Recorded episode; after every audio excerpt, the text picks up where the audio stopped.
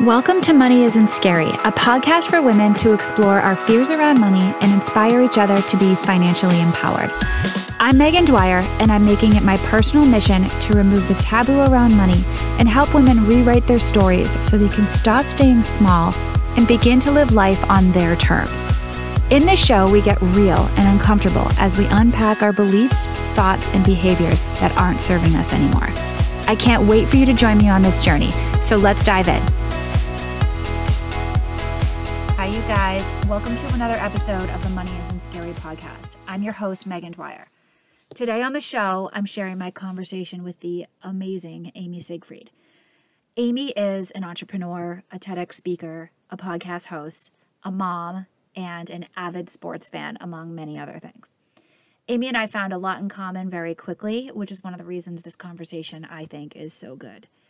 I do want to give you guys a quick warning, though, that the audio gets a little wonky early on in our conversation, but it's just for a few minutes. It does sort itself out, so please just bear with me and keep listening because there's so much good conversation to go. So, here's a little bit about Amy. After seeing how the ability to talk sports gave her the upper hand as a woman in business, Amy and her brother Scott created Last Night's Game to give their friends the same advantage. Last Night's Game empowers its readers to join the sports conversation even if they don't know the first thing about sports. Her career has included working for a Major League Baseball team and in other male dominated industries. A third generation entrepreneur, Amy once flew around the world in 58 hours and 37 minutes, which is pretty cool, has lived internationally and is, an, um, and is a master of small talk, bringing people together and the handwritten note. You can often find this married lady working with the entrepreneurship community nationwide and teaching her toddler about sports, food, and the other things he'll have to use to make small talk one day. So cool. In our conversation, we talk about raising kids as a working mom, which is a very hot topic on my mind these days, tips on how to keep your sanity as a working mom, the value of putting me time on the calendar, Amy's personal journey with money and lessons learned, the mindset shifts of being an entrepreneur, the power of having a support network, and so much more. You guys can follow Amy on Instagram at Last Night's Game. You can also follow her on Twitter, Facebook, and LinkedIn. And you can check out the website, lastnightsgame.com. Amy reads all of her messages and emails, so if you have any questions, feel free to reach her at amy at lastnightsgame.com as well.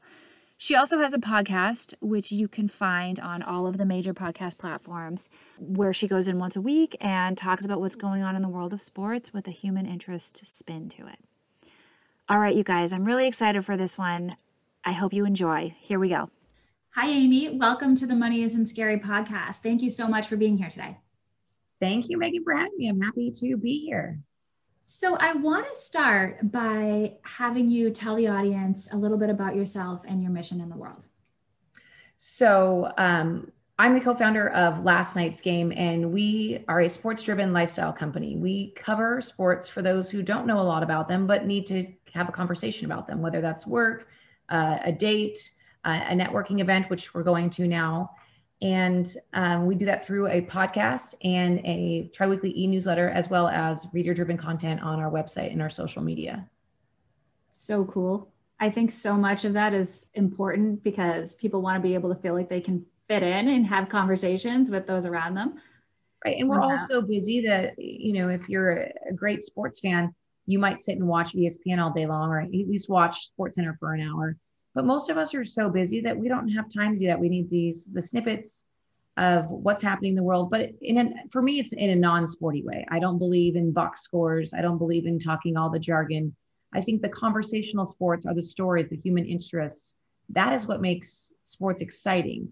We're not going to sit around and say well did you know that tom brady threw four touchdowns yesterday? Like that's just not a that's not how we all talk. And so we might say well did you know that tom brady came out with a a vegan cookbook. That's pretty cool. I mean that's that's the stuff we're going to talk about. We're not going to talk about the four touchdowns really. You're always going to talk about a story around who tom brady is on the field and not necessarily what he does on the field.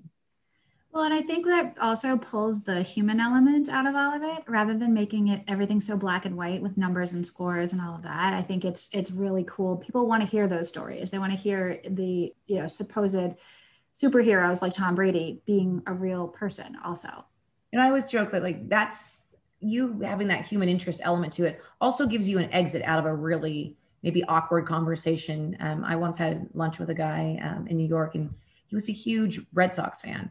He'd moved to New York later on in life, and he kept going on about like the 1976 Boston Red Sox, and I'm thinking, I, I know I really know nothing. I, I wasn't alive at that point. I know nothing, and so it was sort of one of those. I'm trying to find the things that I know about Boston and was like, "Oh, did you know?" I, I think it's so funny when I went when I was there for work, I, I, ran by seven Dunkin' Donuts or whatever it was that I was trying to find that way out. And so that's yeah.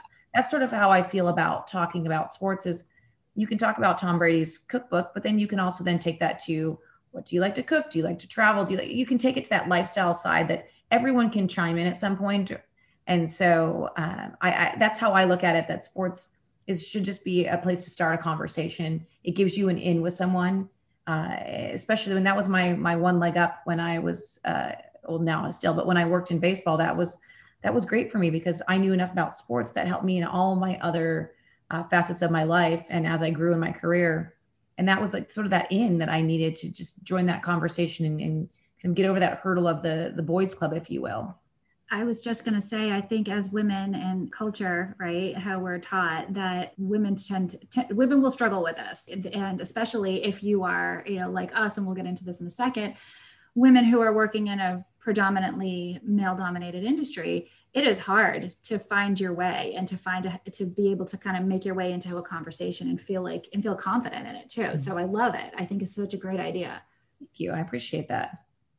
Can you tell us a little bit more about how you started it and what inspired you? Sure. So, when I was in college, I ended up landing an internship with the Arizona Diamondbacks. I am an Arizona State University grad. Go Sun Devils. And mm-hmm. I, I, I obviously had a roommate at that point because that's what you do in college. And I took her to a game and the the guys were running off the field and she said, "Well, why are they running off the field?" And I said, "Well, they have three outs." And she said, "Well, what's an out?" And I realized that she grew up in a household with with all girls and that's completely fine. Everyone she's the one who taught me about blueberries. I didn't know they existed till i met her. And so besides in muffins. And so yeah, everyone has their talents that they bring to the world. And for me it was like okay i need to help her in, in terms of she i want her to understand the sport so she's able to have that conversation kind of like we talked about. And so I, I called my brother who is really the reason i know everything i know about sports and he's also my co-founder and said to him, we need to figure out how to cover sports for people who don't really care, but need that at work. They need that in. So how let's let's figure out how to do that. And, and, and he, as he nicely said, he was in high school, by the way. He says, Well, I'm in high school at the time, and uh, and you're working 80 hours a week. So not sure how this works. And that that was before all the email blasts, all the make your own website stuff existed. And so we sort of tabled it. And when I moved back uh, back to the states from Singapore, I moved right at Thanksgiving time, and no one was hiring because you know no one hired between the holidays. And so when he came for Thanksgiving, I said, "What do you think about this, that idea we had? What if we just started it? I don't know what it looks like. I don't know how we do it, but I'll figure it out." And so we did, and we started off with this really ugly email that went out to family and friends with a link to a website page that had the the write up on it and it started out kind of sporty and we've slowly tweaked that to really be uh, sports and pop culture. That's really what it is where they kind of unite. So things like the nathan's hot dog eating contest for fourth of july is fantastic. The olympics are great. You know super bowl is so much about all the other stuff. It's not about the game. And so that's really how we, we look at the human interest side of sports and cover that side of sports.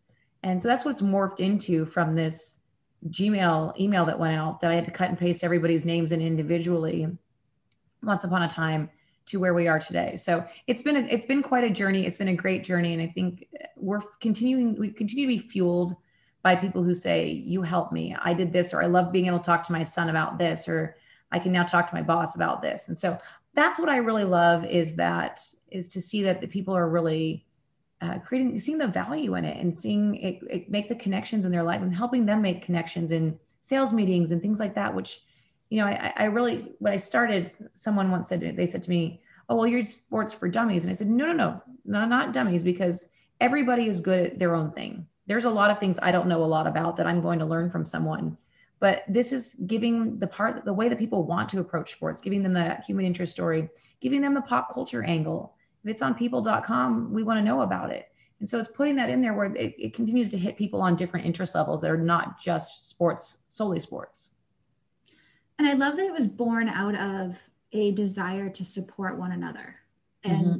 I just think that is such a great way to a great business model, a great philosophy, a way, a way to start something like a movement, basically, because you're not in this for you. You're in this for other people and you want to support somebody else and, and lift them up. And that's what that I think is my mission. And that's the goal, I think, for so many of us out there that we want to just to hold somebody's hand and raise them up and make them better at what they're doing. So I think that's yeah. such a cool way to form a company like this.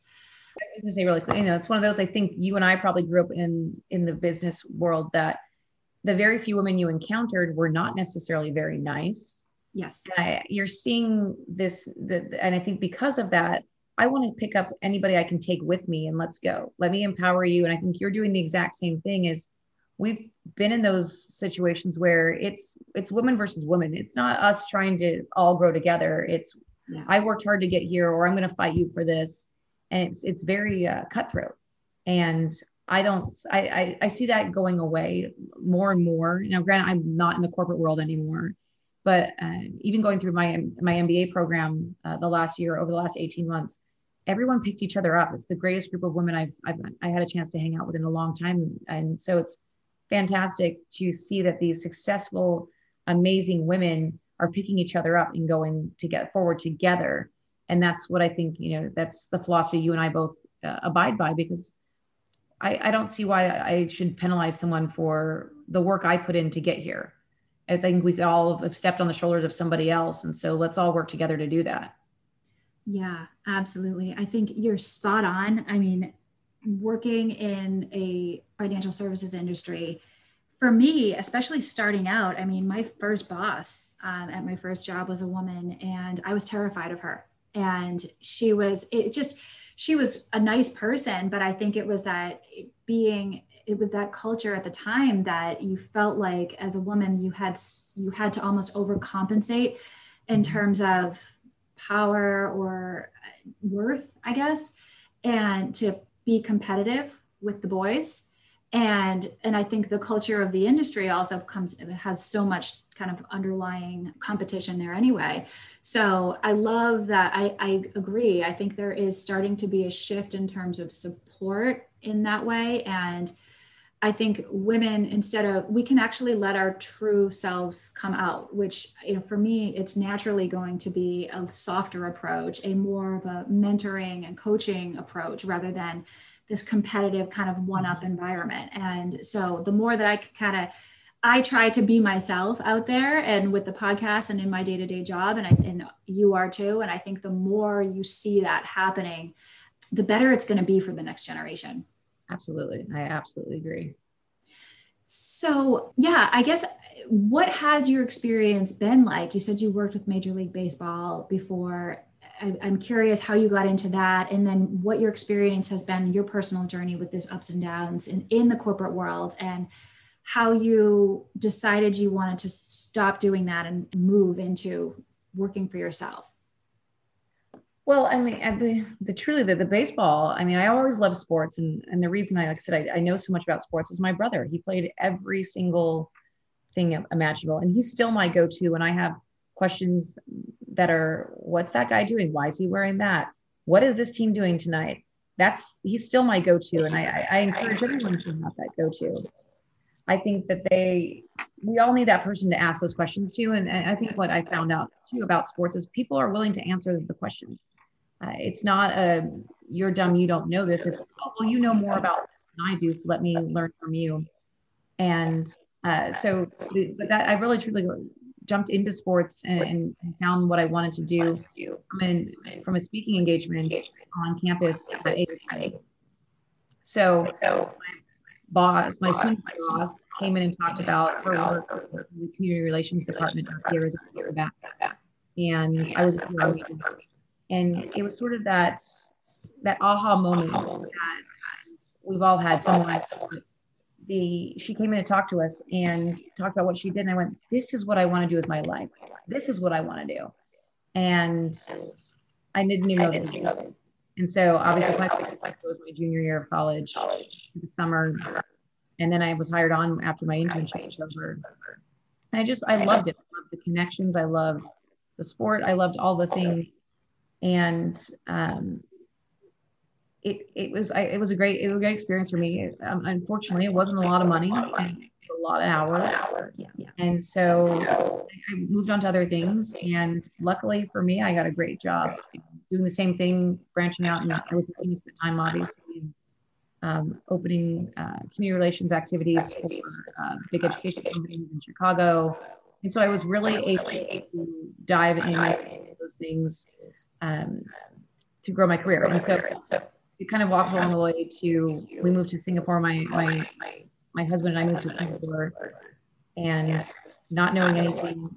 And this is kind of where my my, my financial um, uh, what's the word I'm looking for? Vulnerabilities came in because when we moved, we weren't married, we weren't even engaged. Everyone thought I was married, um, but I told them I need a ring to move um, I'm you're taking the big step to ask me to go with you, and so I don't need a ring. You can you can shore yourself up when you're when you're ready, and which I guess made him more nervous than me. I'm just saying I needed a ring. Um, but when we got there, I didn't have a work visa, so I had to find a job um, there, and so I went on his work visa. But I also meant I had no job, I had no income.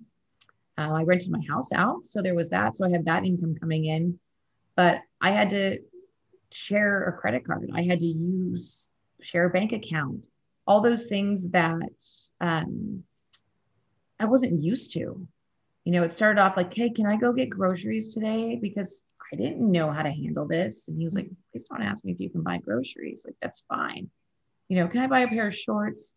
Don't ask me if you can, like, it's fine, you know, but it's it's that weird. We don't know how to handle that when we've earned our money, our own money for so long and uh, the really interesting thing about the way Singapore works is there are, if you're on a dependent pass, which you get if you're married, which I did not have, you can only make an over like to a certain amount of money because they want to save jobs for Singaporeans. If you earn, if you're on your own, you have to earn over a certain dollar amount because they don't want you to, to utilize their systems in place. So you have to make a, a good enough salary to basically pay for yourself. And so that was really interesting. It took me nine months to find a job that met that threshold because a lot of the things I was applying for or getting hired for were the things in that dependent pass range where we were not. And so it was this really interesting nine months of, you know, my, my, my mom, my mom just retired. And so I told her that was kind of my like random retirement because, yeah, you know, that's every day your, your actions and what you did for the day or your accomplishments look a little different. So it was a very interesting test on on um, just learning how to to it's very weird to be dependent on someone. Just i was never taught to be that way and still don't really like to operate that way. And so it it, it was it was a challenge but that's sort of the the story that led me into as we moved from singapore we moved back to the us and obviously that's where last night's game came from. But um, i'm from a third gen i'm a third generation entrepreneur. I've always seen my my dad and my my grandfather go out and work hard. And and that's kind of where I, I, I got that from. I mean i really learned just that i'm really good at the hard work. I'm really good at the the dive in. I did uh, i had an event planning event planning business in phoenix for a while. And i just i love that. I'm happy just to go you know hardcore event week and not sleep and just push through and work hard. And so um, it's same same now even though i don't have plan events same idea as an entrepreneur and as a mom like you just go all in and you figure it out. And so that's that's kind of what led me here. So yeah. Yeah. Thank you for sharing that. So how has how has becoming a mom changed things for you? How has it changed the um the way you approach work? And i guess this is such a loaded question and we could talk about it for a long time i think because i struggle with this too I struggle with, you know, there's an identity in in our culture. We form a portion of our identity and as to what we do for work. And then when you become a mom, I feel like there that's another identity crisis where you're like, who am I and what am I doing? And so I'd love to hear how that has changed you and how you approach your work as well. well so it's interesting when when I um, started telling people I was pregnant. Uh, I had one person say to me, "Well, how are you going to raise two babies at the same time? You have this company, and you're going to have a baby. How are you going to do that?" And I said, "I don't know, but like everything else, I've, I'll just figure it out. That's that's how we operate." And I, I mean, the amount of questions that I that I had where people say, "Well, how's having a baby going to impact your career?" And I said, I don't know. Why don't you ask my husband how it's going to impact his career? Like, this is just not a mm-hmm. fair question. And Absolutely. whether we like it or not, um, in so many cases, you become that primary parent as the mom. And, you know, I've, I'm really lucky. I have a great, I have a great husband and, and COVID. I mean, really, truly, he didn't travel and I did. I traveled out of state for school every other weekend. And so um, I'm really lucky to have that support. And for me, it was, having a child, I think you you would just want to make sure that obviously they're taken care of. And but I also want him to see what like what a working mom looks like. I had a working mom and I'm not saying those who don't work is is is bad. That is not at all a thing because I think it once again it takes all of us to make the world go round. Somebody's going to make a really nice I'm not a baker. Someone's going to make a really nice cupcake for their kid's birthday party and I'm going to go buy them from the grocery store and me too they're not you know it's it, it, i think they need to learn about everything and everyone there's all kinds of all kinds of people that make our lives complete um and so um sorry i'm losing my train of thought a little bit but um being a mom i think it's so important to to show your child the independence. I think that was one thing for me. Um, I, I hate from the work perspective and I, I don't like the word hate but I, I hate trying to figure out how to do you answer this email or do you go play cars? And sometimes that that struggle is is much more apparent than others and i mean we're we're just finished potty training. I mean it's the point where i've been on conference calls where he's just mad that i'm not paying attention to him and he pees on the floor. I mean those are all real life things that happen all the time. That happens and, and so that's all part of it. And i think there's that that there's no such thing as balance. I try to do the best that I can that I get up super early and I work in the morning till till my husband gets up until my son gets up. I get everybody together out the door, get us, you know, on our way to school. And I come back and I just plug in as long as I can. And because of uh, COVID and other things, the school gets out at 2:30. So I get till 2:30. So I just bust my butt and it's hard because sometimes you you know you have a meeting or something and that takes up your actual functional work time and as everyone knows who has meetings sometimes them they're not that exciting but um you know i think it's all that it's just trying to figure out that balance and and for me i front load everything i can on the front end of my week and that leaves my thursday and friday to execute things to do things like chat with you and i'm able to do that where the, the front load front loading the week just it's stressful but it it works well for me. And um, I try to, as best as I can from that, when I pick him up from school till after he goes to bed, to be available. Maybe I'm doing house stuff and dishes or laundry or whatever that might be. But I'm also just trying to be as present as I can to be there with him doing what he's doing. So it's it's a crapshoot if we're honest. I mean, every it's it's it's it's challenging to say the least. Oh, I thousand percent agree. And every day is its own journey i feel like for me mm-hmm. emotionally and personally professionally everything and it's like I, I have to be like i try as hard as i can to be present in whatever i'm dealing with at the time. Mm-hmm. but there's those times when you know after school and the kids are home and i'm home i'm working from home with them where i'm just not. I mean i'm trying to answer emails but they're also screaming downstairs or they're you know right out right outside the door or they're even literally right next to me throwing things.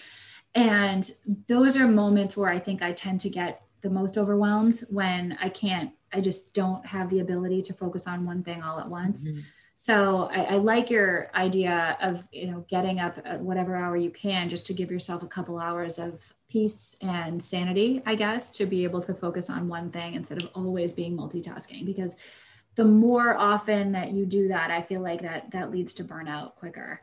And Absolutely. that's what we want to avoid, I think, as working moms. Um, and so I'm curious what some of your maybe tips are for not feeling that overwhelm i just actually did a podcast episode on overwhelm and uh, because i've been feeling it a lot lately and i wanted to learn more about it myself and just what happens in the body and what it actually means. I mean, it's overwhelm is a sign of anxiety. So it's, mm-hmm. and it can be triggered by a, um, a lot of things happening all at once. And it's it's maybe you know we, we might get good at juggling and, maintain, and figuring out what we have to do to get through the day. But then you layer on you know a number of different things outside of that like life life changes anything that's going on that you can't control. And i think that tends to escalate things. So i wanted to talk through that a little bit more and i'm curious what your thoughts and and are on that and how you move how you work through it well, I'd say the first thing is early on in my career, uh, I had a schedule that was full because I did community outreach and foundation work.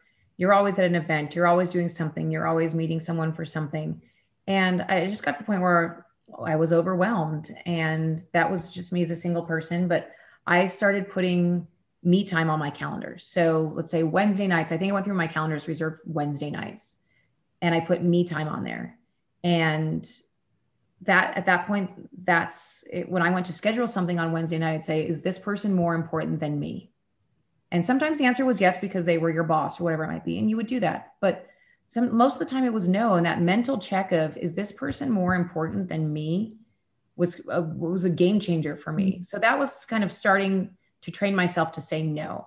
And so I've, as I've gone through my career, I've become much better at saying no because when I'm saying yes to someone else, I'm probably saying no to myself, especially now. Uh, you know, as I mentioned, I went through an 18 month executive MBA program and that was a lot. There's no, there's no you time. I mean, or very little. Then, like I said, the nice part of COVID was we were home. So for the most part, minus the travel. And so that was, I was able to get up and work out or do those things, spend some time with my husband at lunch and my son because we were all home. So let's all have lunch together, that kind of thing. But uh, I, I, I try really hard to keep that workout time. That is something I try. I'm not always great at.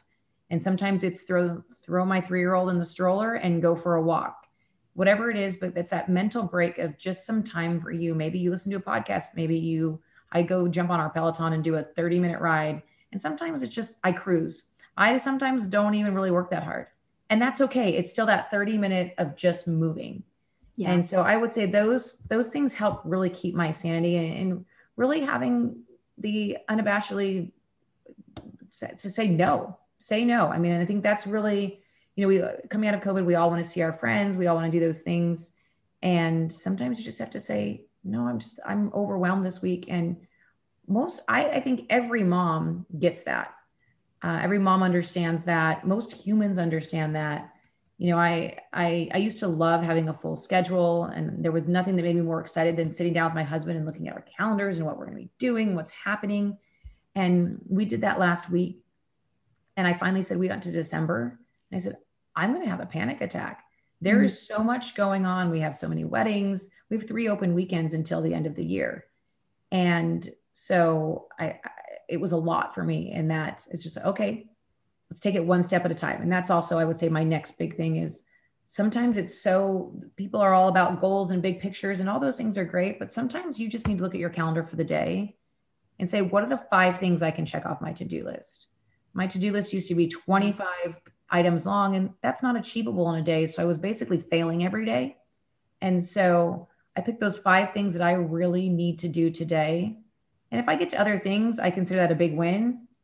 But most of the time it's it's picking those few key things that are urgent and important. And I, the challenge is I think we all confuse important with urgent. And just because something's important doesn't mean it's urgent. Yeah. And so those are kind of my tips on just trying to keep your your sanity and make yourself feel like you're a success every day. Yeah, I, I, you hit on so many good ones. I think for me, and I say this a lot, when I when I'm in it every day and I'm moving through and I'm kind of completing like small task after small task, and uh, uh, that's like I'm good. I'm good, but it's when I take a step back and I and I look at the big picture, or somebody asks me like, "How do you do it?" How I don't know how you put how how you manage it all, or when I get a comment like that, it triggers me and that's when i'm like oh my god. I think that's when i st- start to get really overwhelmed. And i'm like i don't know how i'm doing this. I have no idea. Mm-hmm. but i am doing it. And you may mm-hmm. not realize that right? So and i think that that that's something key to notice that like that you got to compartmentalize it and put it into little tiny like the smaller the steps the better because that helps me to feel like i'm like i'm making progress and i'm and and it's really just like taking the big picture and making it very small and that's just the world that i have to live in right now. Well it's kind of um, like that you you really like to focus on one thing. Yeah. So that i mean that's the same concept right? We're really just focusing we're honing on today versus let's conquer the year. No let's just let's just conquer today. Maybe even just this afternoon. That's totally fine just to, to segment it that way.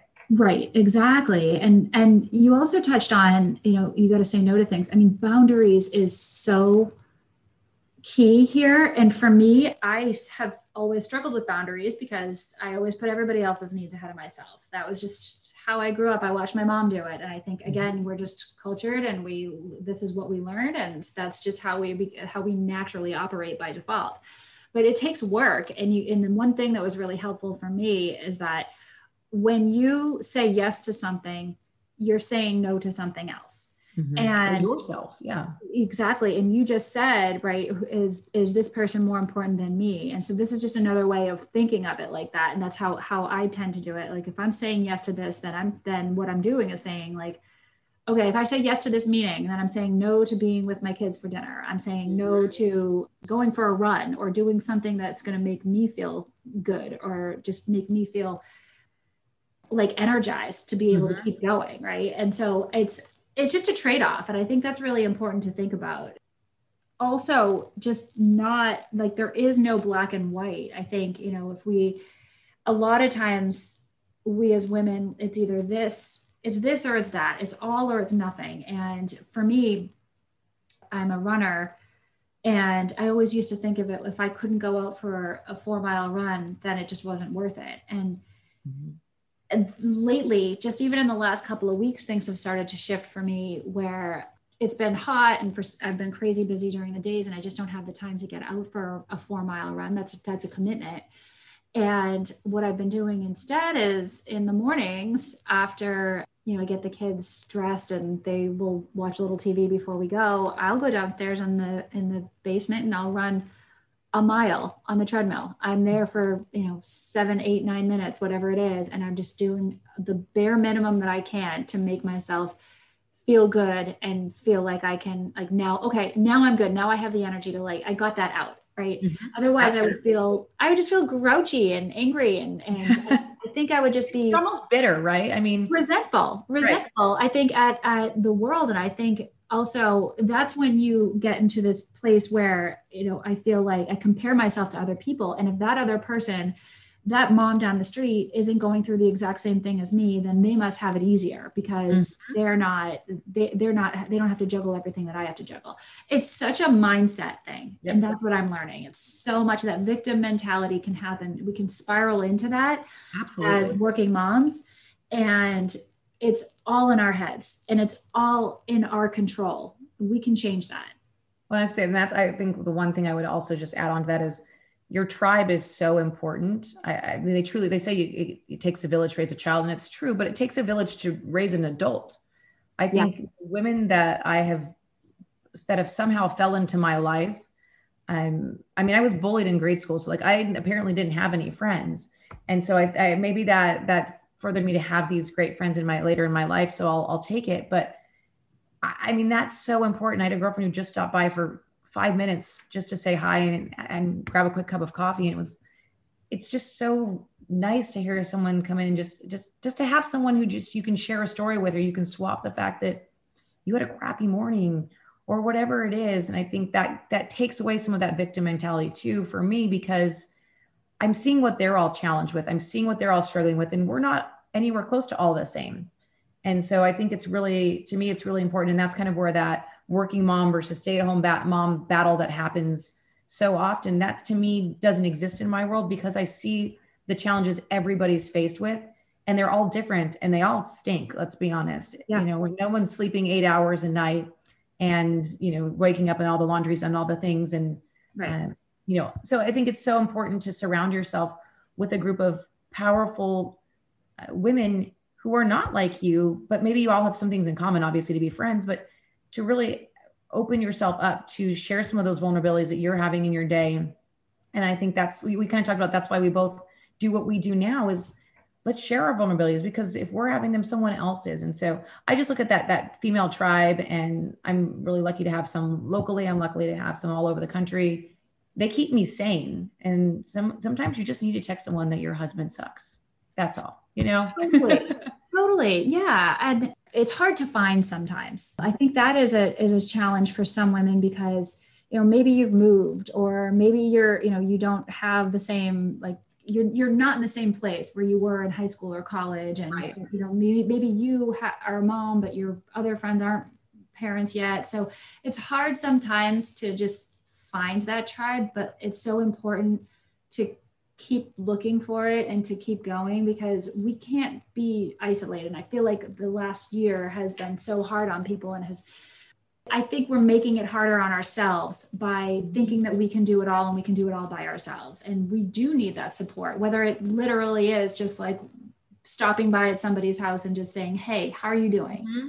Sending a text of just check, you know, hey, just just checking in. I know that you live three hours away, but just want to see how you're doing. And let's have a phone call. I mean, I feel like phone calls are something that people just don't do enough anymore.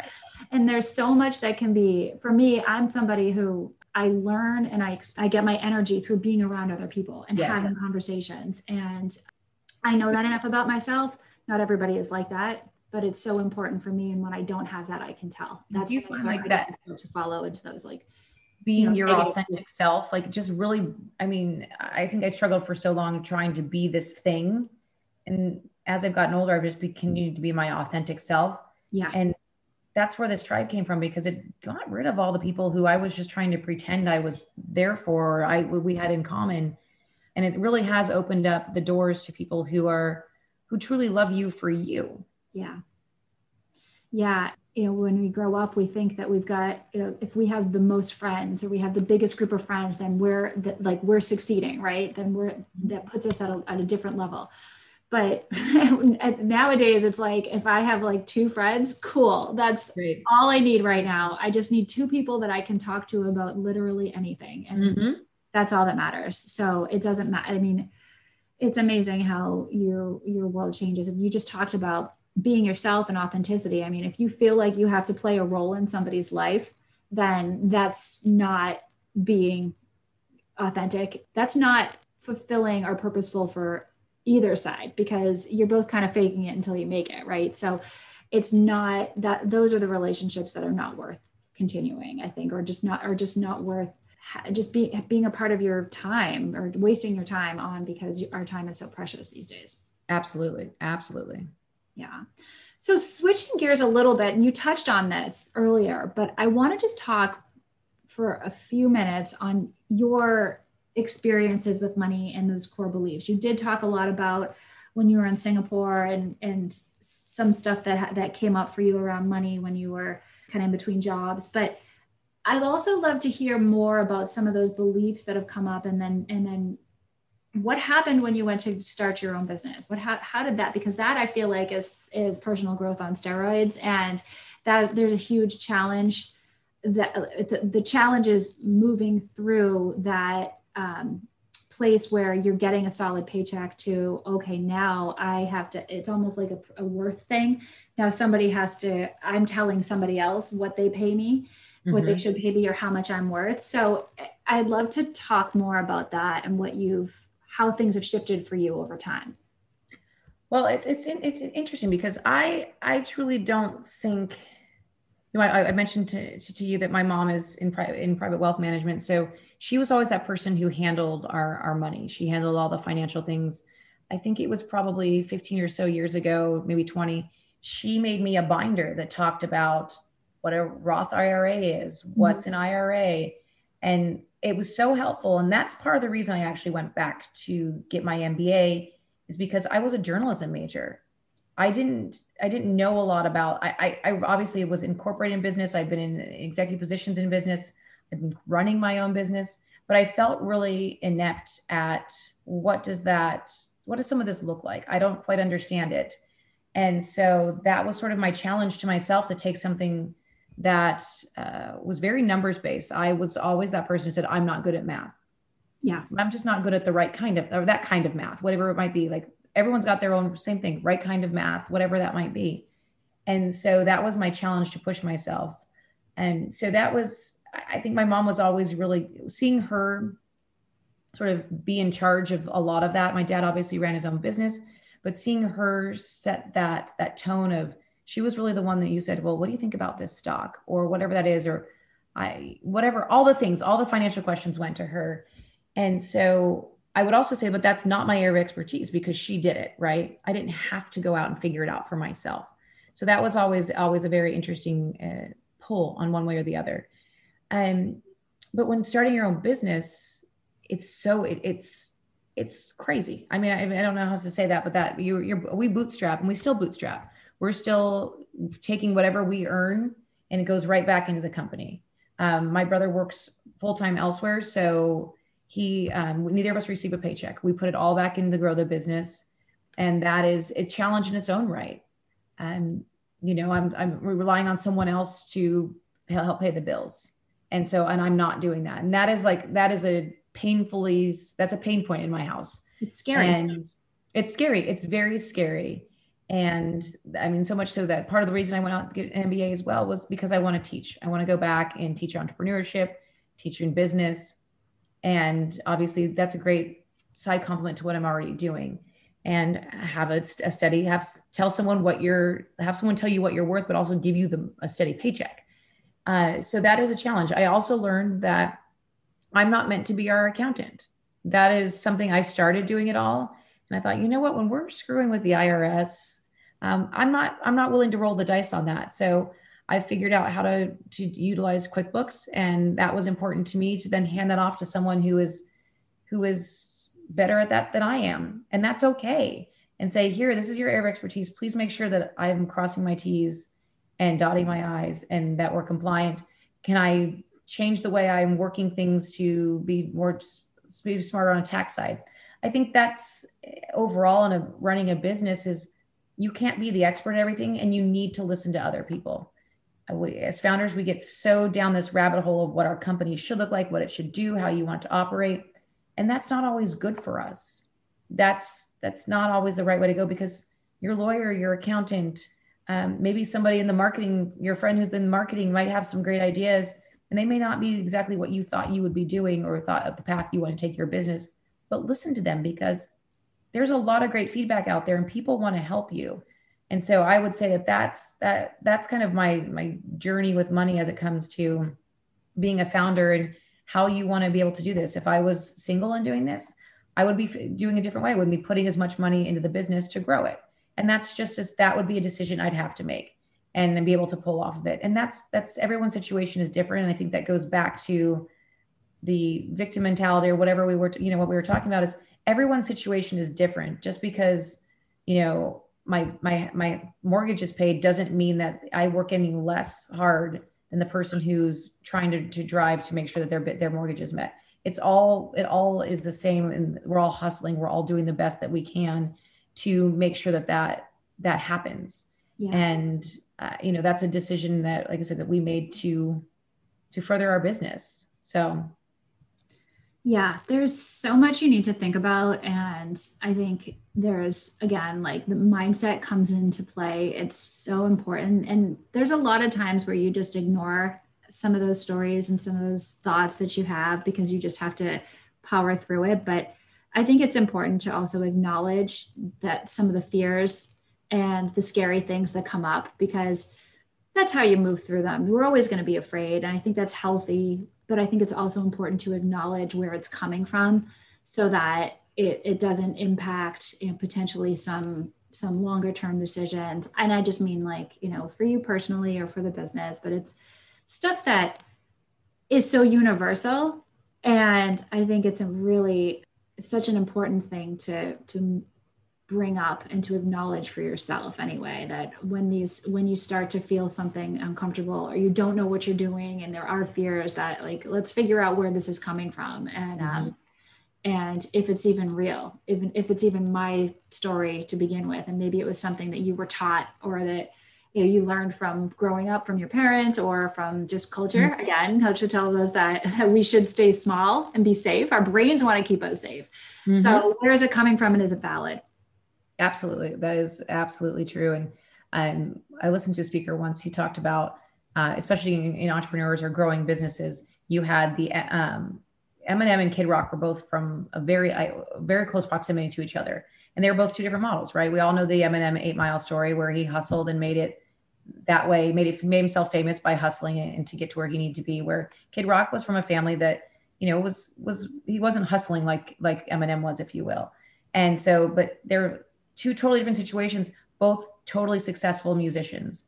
Mm-hmm. And so it's it's just really interesting that everyone's journey looks a little different, and we just have to embrace what that person's journey is. And and some people aren't able to, aren't you know, are, are doing their growing their business while working full time doing other things. And yeah. so it's important to figure out, or not to figure out, but it's important just to embrace what everybody's dealing with and how they're going through it too. And like you said, kind of and from a personal standpoint, understanding where that comes from too. Yeah, and that is all part of self compassion too. It's I think self compassion is like a key like component that is just overarching all of it. I think that brings up that common humanity. It allows us to think that you know we're not alone here everybody mm-hmm. we're all in this together um, everybody's doing it a different way and that's okay too there's no it kind of eliminates i think that like one upping and competitiveness that we sort of talked about earlier awesome so as we start to wrap up um, I, I have one more question for you if you could leave the audience with one piece of advice what would it be oh gosh that's that's uh I would I would go back to that uh, kind of touching on that say no. I mean, I think there's something really spectacular about sometimes you have to say no, honey, you got to go, you've got to go watch Sesame Street. I really need to do this. Um, you need to say no to dinner engagements, whatever that might be, but don't feel guilty for doing what you need to do for you. Um, someone once told me that um, the, it's the oxygen mask scenario on an airplane, right? Put your oxygen mask on first in order to further everybody else. And especially as women, we're so um, ingrained in helping other people first and putting ourselves last. And I can't say I'm I'm perfect at it. Absolutely not. But I do sometimes those days where I remind myself, you know what? 20 minutes of Sesame Street isn't going to kill anybody. I watched a lot of Sesame Street. Yeah, so me too. Everybody, why I empty the dishwasher or whatever that might be like I, I think we need to remember remember that you you need to say yes to yourself sometimes and take care of you because a successful or whatever that eh, success looks like for you, but that that feeling of success for you is going to further everybody in your household, and you being happy and fulfilled is going to fulfill everybody else in your household and in your life. So just remember that you need to take care of you. Put your oxygen mask on first, and then you can take care of everybody else who needs their oxygen mask on later. I love it. I love it. It's so important. Thank you. So please tell everybody how they can find you and follow the work that you're doing. Uh, you can follow us uh, on Instagram at Last Night's Game, and I, I, do my life in the stories. So feel free to enjoy that and enjoy my flaws of, of the world that I live in. Uh, we're at lastnightsgame.com. We're also on Twitter and Facebook and LinkedIn. So you can just about find us anywhere. And of course, I always I read all of our DMs. I read all of my emails. So if anybody has any questions or concerns or whatever that might be, um, I can be reached at amy at lastnightsgame.com. And you have a podcast too, right? Oh, we yeah, podcast. Thank you for that. Yeah, we also have a podcast uh, once a week. It's about a five to six minute podcast about what's happening in the world of sports without human interest spin. And you can find us at Sports Curious, and we are on all the major platforms that your podcasts are on. Awesome. Thank you so much, Amy. It's been such a pleasure talking with you. Thank you so much. I appreciate it.